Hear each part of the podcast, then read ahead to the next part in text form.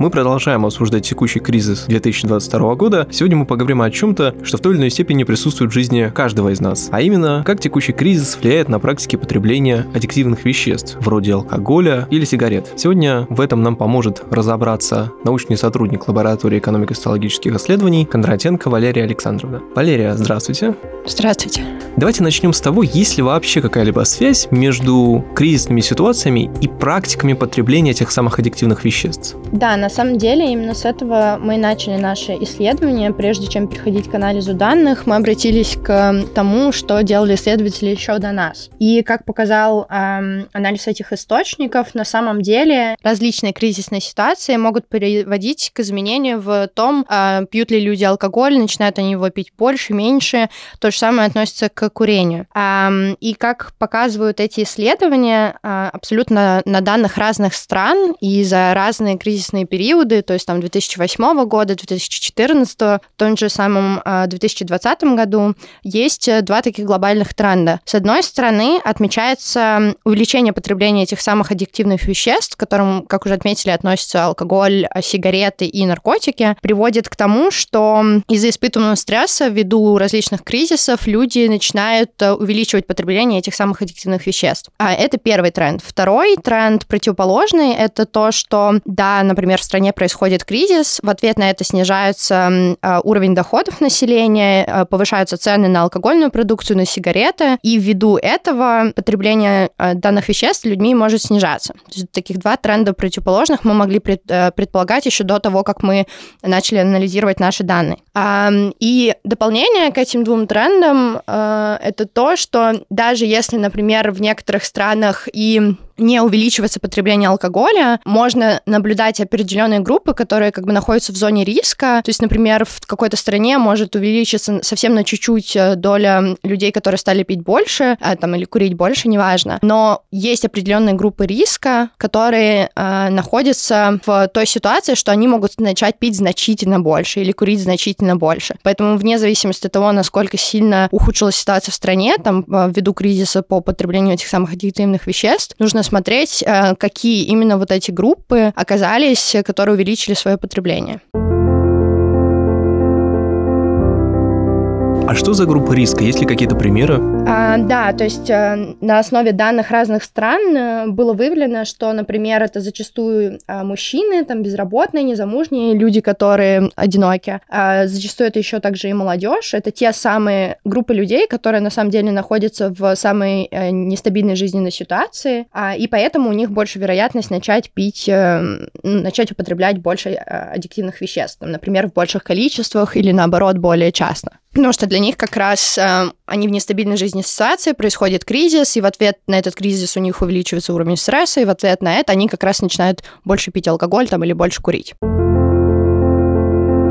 Понятно. В общем, неизбежно это в любом случае связано с психологическим, например, самочувствием, здоровьем. А что касается россиян и текущего кризиса, стали ли они больше курить и пить или наоборот меньше? На первоначальный взгляд, когда мы смотрим на данные, которые мы получили, в целом мы рассматривали несколько блоков по этим аддиктивным веществам. Мы смотрели, как изменили люди потребление алкоголя, стали они там больше или меньше пить, стали ли они больше или меньше курить, и еще посмотрели такой пункт, как э, занятие физической активностью. И, например, если мы смотрим на общий тренд, сейчас более подробно перейдем к каждому из этих пунктов, общий тренд это, что у большинства россиян ничего не изменилось. В принципе, можно было как бы остановиться на этом пункте и сказать, что у людей все хорошо, пить они больше не стали, курить больше не стали, все супер. А, но на самом деле, если углубляться в это все, там есть группы людей, как раз вот те самые группы риска, доля которых небольшая, которые стали больше курить или там больше пить, или меньше значительно заниматься нагрузкой или физической, или вообще перестали ей заниматься. Вот как раз на них мы обратили свое внимание. И в особенности там на то, что у них было с их психологическим или физическим состоянием до этого. Я, например, предлагаю перейти, наверное, к курению. То есть э, в целом, когда мы смотрим по данным, как отмечается, около 40% всего населения относит себя к курящему населению. То есть если ты у человека спрашиваешь, куришь ты на повседневной основе или нет, 40% ответит, что да. Э, естественно, как и по другим исследованиям, это в большей степени курят мужчины молодых возрастов, ну там не молодых в плане 16 лет, а там где-то от 18 до 35, то есть именно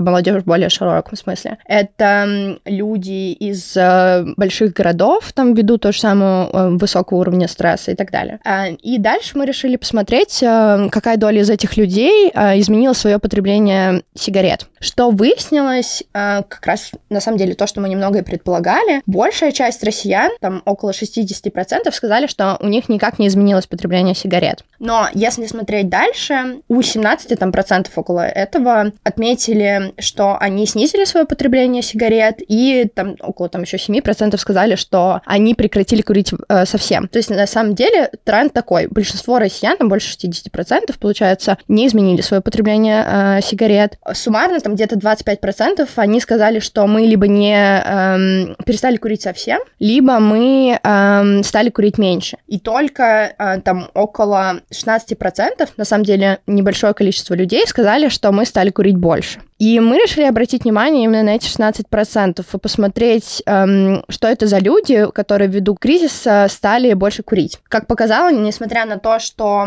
у нас э, большая доля россиян никак не изменила своих привычек в отношении курения, некоторая часть все же увеличила свое потребление сигарет, вот эти там 16%. А, и в эти 16% по большей части входят люди вот из той самой группы риска. Это люди молодого возраста, то есть если у нас там 16% стали курить больше, э, в среднем по выборке, то среди молодежи эта доля гораздо выше. Ну, не гораздо выше, но там около 20%. То есть значительно отличается доля молодых э, россиян, которые стали курить больше. Это, как я и говорила в предыдущих исследованиях, сходится. Там тоже отмечали, что молодежь та самая группа риска, которая может начать ввиду стресса в период кризиса больше курить.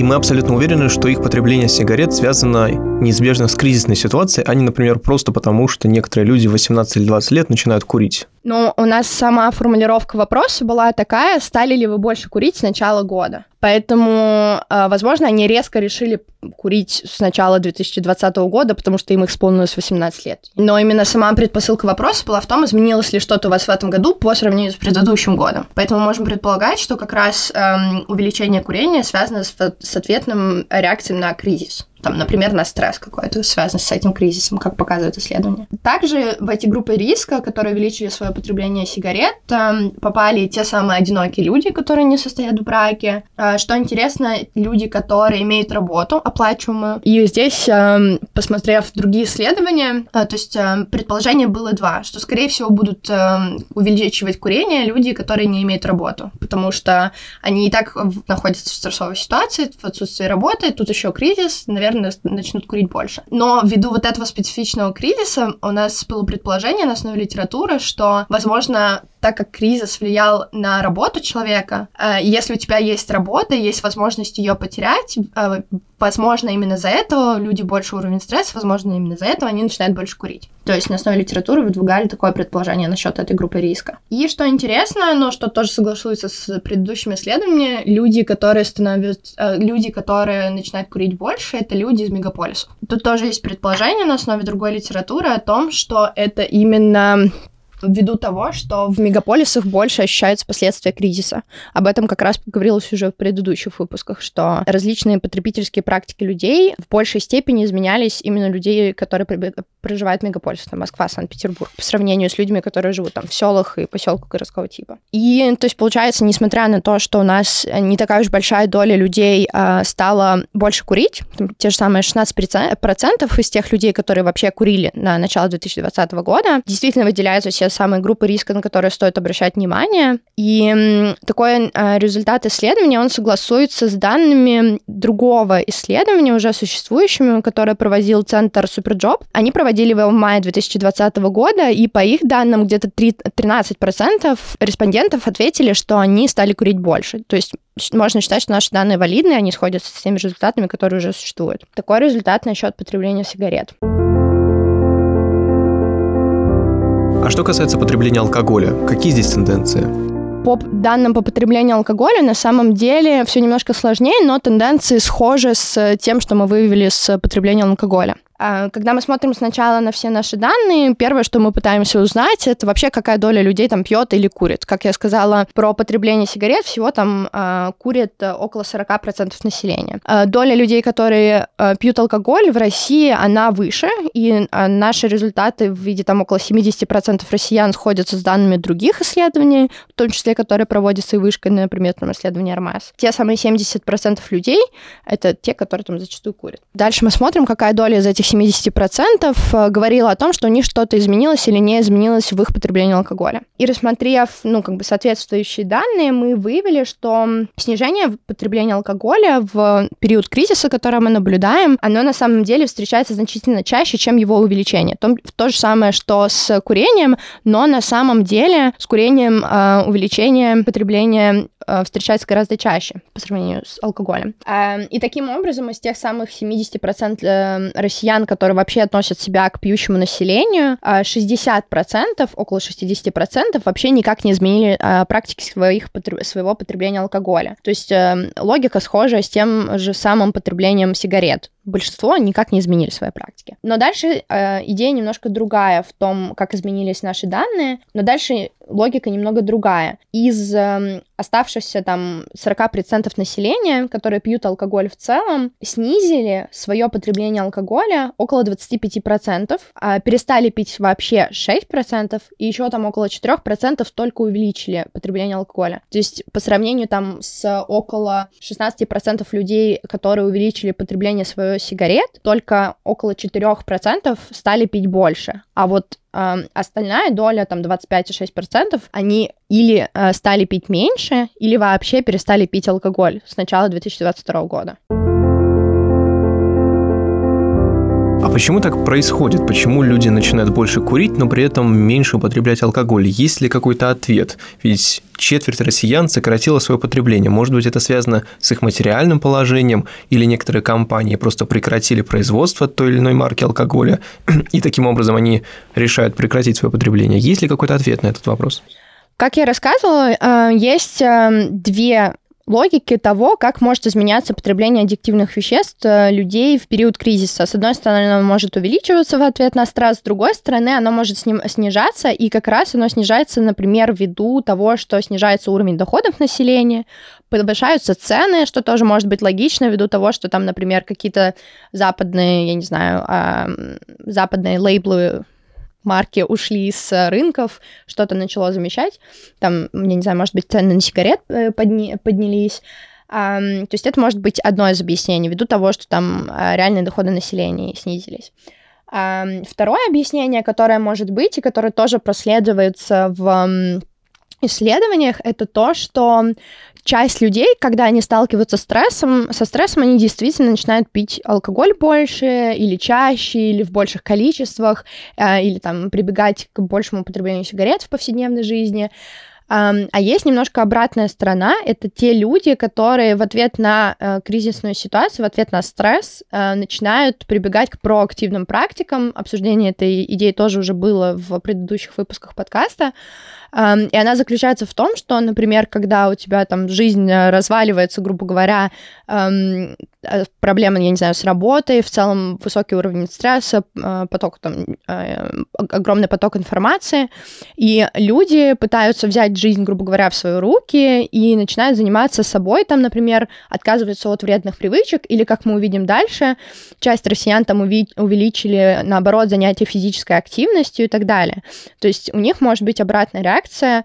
Э, например, в жизни, грубо говоря, все плохо, я попытаюсь изменить хоть что-то в своей жизни, э, держать хоть что-то в контроле, э, и там изменю как-то в более позитивную сторону свои привычки в отношении там потребления аддиктивных веществ. Действительно очень интересно, но это, как я понимаю, то, что исследователи предполагают. То есть какого-то однозначного ответа на этот вопрос нет. А, да, у нас все-таки количественное исследование, то есть мы не можем говорить там о нарративах респондентов и так далее, можем говорить о той картинке, которую мы видим в целом по нашей выборке. А то, что я сказала, это основано на, скорее, тех исследованиях, которые я читала до этого, они тоже упоминаются в докладе, кому интересно, может посмотреть. А, то есть на каких-то общемировых трендах, а, в особенности это связано, кстати, с ковидом. Ковидная динамика нам говорит о том, что часть людей, есть определенная доля людей, которые резко в период ковида стали заниматься спортом. Ну, во-первых, это как бы профилактика профилактическая мера, вокруг все болеют, и я попытаюсь хоть как-то увеличить свой иммунитет, начну заниматься спортом, меньше пить алкоголь и так далее. Но об этом говорят и предыдущие кризисы тоже 2014 года, года там 2018, причем не только в России, но и в других странах, потому что те э, исследования, которые я упоминаю в своей части доклада, они как раз э, больше про зарубежные страны, нежели чем про Россию. Но, кстати, те данные, которые мы получили, то есть эм, действительно большинство россиян э, либо не изменило свои практики потребления алкоголя, либо стали пить меньше, там только вот 4 те самых процентов, которые увеличили свое потребление алкоголя. А это наши данные. А мы решили сопоставить это данные еще с уже существующими какими-то результатами, которые есть по э, текущему году, ну, по году нашего исследования 2002. То есть это наши данные. Но такой результат немножко контрастирует э, с данными по объему потребления алкоголя в целом. Например, по информации там от Росалкорегулирования, у них э, за период там январь-ноябрь 2020 года, наоборот, э, продажи алкоголя, ну, в том самом натуральном выражении, они увеличились. И они увеличились там на 3 э, около того процента с, по сравнению с периодом предыдущего года. А по нашим данным мы же тоже спрашиваем с начала там 2022 года формулировки наших вопросов. А по нашим данным, наоборот, эм, картинка по потреблению алкоголя улучшилась в сторону того, что люди там отказываются от потребления алкоголя и начинают его пить меньше. И мы как раз подумали, что это может быть связано с тем, что рост потребления алкоголя может вообще обеспечиваться как раз за счет тех групп, которые, в принципе, раньше потребляли алкоголь в значительных объемах. Поэтому может наблюдаться такое различие. То есть, э, как мы показали, только 4% населения, ну, около 4% населения увеличили свое потребление алкоголя. Но э, тут еще важный пункт состоит в том, что мы говорим про э, изменение потребления алкоголя россиян. То есть формулировка вопроса была, насколько, как изменилось ваше потребление алкоголя, например. Формулировка от данной Росалкорегулирования про то, э, как изменились именно продажи алкоголя в натуральном выражении. Поэтому, возможно, вот эта вот самая разница, она заключается в том, что вообще в целом рост потребления алкоголя, ну, отмеченный Росалкорегулированием, обеспечивается э, теми самыми группами, которые до этого там потребляли алкоголь в значительных объемах, ну, то есть ввиду кризиса стали пить его больше, например. То есть люди могут сокращать свое потребление, но покупать все равно больше. Да, это же все-таки продажи, это никто не спрашивает, действительно ли вы выпили это количество алкоголя, которое вы купили. Валерия, вы уже упоминали сегодня и физкультуру, и занятия спортом. Какое влияние текущего кризиса на эти практики? Um, да, мы когда рассматривали потребление алкоголя и потребление сигарет, мы выяснили тренд, что у большинства россиян ничего не изменилось, но есть там та доля, uh, которая стала курить больше или пить больше. Соответственно, логично было рассмотреть вопрос о занятии физической культурой, uh, чтобы понять, изменилось ли что-то там. И так как мы выявили, что uh, больше трен- нету какого-то тренда на глобальное ухудшение состояния россиян в плане там, потребления аддиктивных веществ, мы уже заведомо как бы не предполагали, что что-то критическое изменится в том, стали люди э, заниматься больше спортом или нет. И когда мы смотрели наши данные, а, мы отметили, что действительно как бы серьезных сдвигов в сторону оздоровления населения пока мы не наблюдаем, потому что действительно у большинства россиян, опять же, у где-то 50% у них ничего не изменилось в том, стали они заниматься больше спортом или нет. Только у